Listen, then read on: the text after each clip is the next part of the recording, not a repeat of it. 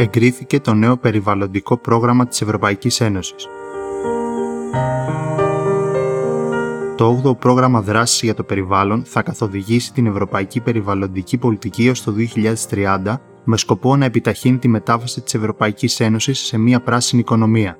Οι ευρωβουλευτές υιοθέτησαν τη θέση τους για διαπραγματεύσεις με τα κράτη-μέλη σχετικά με το 8ο Γενικό Πρόγραμμα Δράσης της Ένωσης για το περιβάλλον έως το 2030 με 518 ψήφους υπέρ, 130 κατά και 47 αποχές.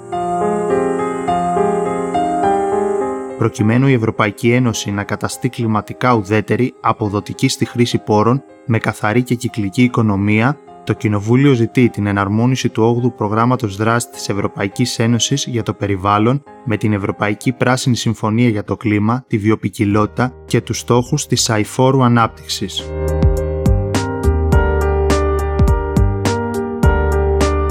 Οι Ευρωβουλευτές τονίζουν ότι το πρόγραμμα πρέπει να είναι ένα φιλόδοξο στρατηγικό εργαλείο υψηλού επίπεδου που να καθοδηγήσει την περιβαλλοντική πολιτική της Ευρωπαϊκής Ένωσης έως το 2030 και επισημαίνουν την ανάγκη παρακολούθησης και αξιολόγησης της πρόοδου της Ευρωπαϊκής Ένωσης και των κρατών μελών προς την επίτευξη των στόχων προτεραιότητας. Στόχοι προτεραιότητας του 8ου προγράμματος για το περιβάλλον οι Ευρωβουλευτές υποστηρίζουν τους έξι θεματικούς στόχους προτεραιότητας που προτείνει η Ευρωπαϊκή Επιτροπή.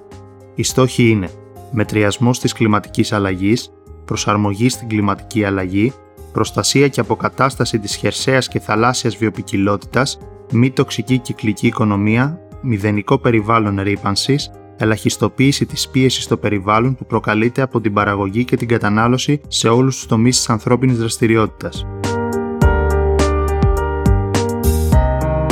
Το Ευρωκοινοβούλιο αναφέρει ότι οι στόχοι πρέπει να επετευχθούν έως το 2030 και επιθυμεί η Ευρωπαϊκή Επιτροπή να παρουσιάσει δείκτες για την παρακολούθηση της προόδου ως 31 Δεκεμβρίου του 2021. Τα κράτη-μέλη πρέπει να ενσωματώσουν τους ευρωπαϊκούς καθώς και τους κλιματικούς, περιβαλλοντικούς και κοινωνικούς στόχους στα εθνικά τους σχέδια στο πλαίσιο του Ευρωπαϊκού Εξαμήνου, συμπεριλαμβανομένων των Εθνικών Σχεδίων Ανάκαμψης και Ανθεκτικότητας. Οι ευρωβουλευτές λένε ότι οι άμεσες και έμεσες επιδοτήσεις ορυκτών καυσίμων θα πρέπει να καταργηθούν σε όλα τα επίπεδα έως το 2025 και ότι άλλες επιβλαβείς για το περιβάλλον επιδοτήσεις θα πρέπει να καταργηθούν έως το 2027. Η Επιτροπή πρέπει να αξιολογήσει ποιες επιδοτήσεις είναι επιβλαβείς ως τον Δεκέμβριο του 2022.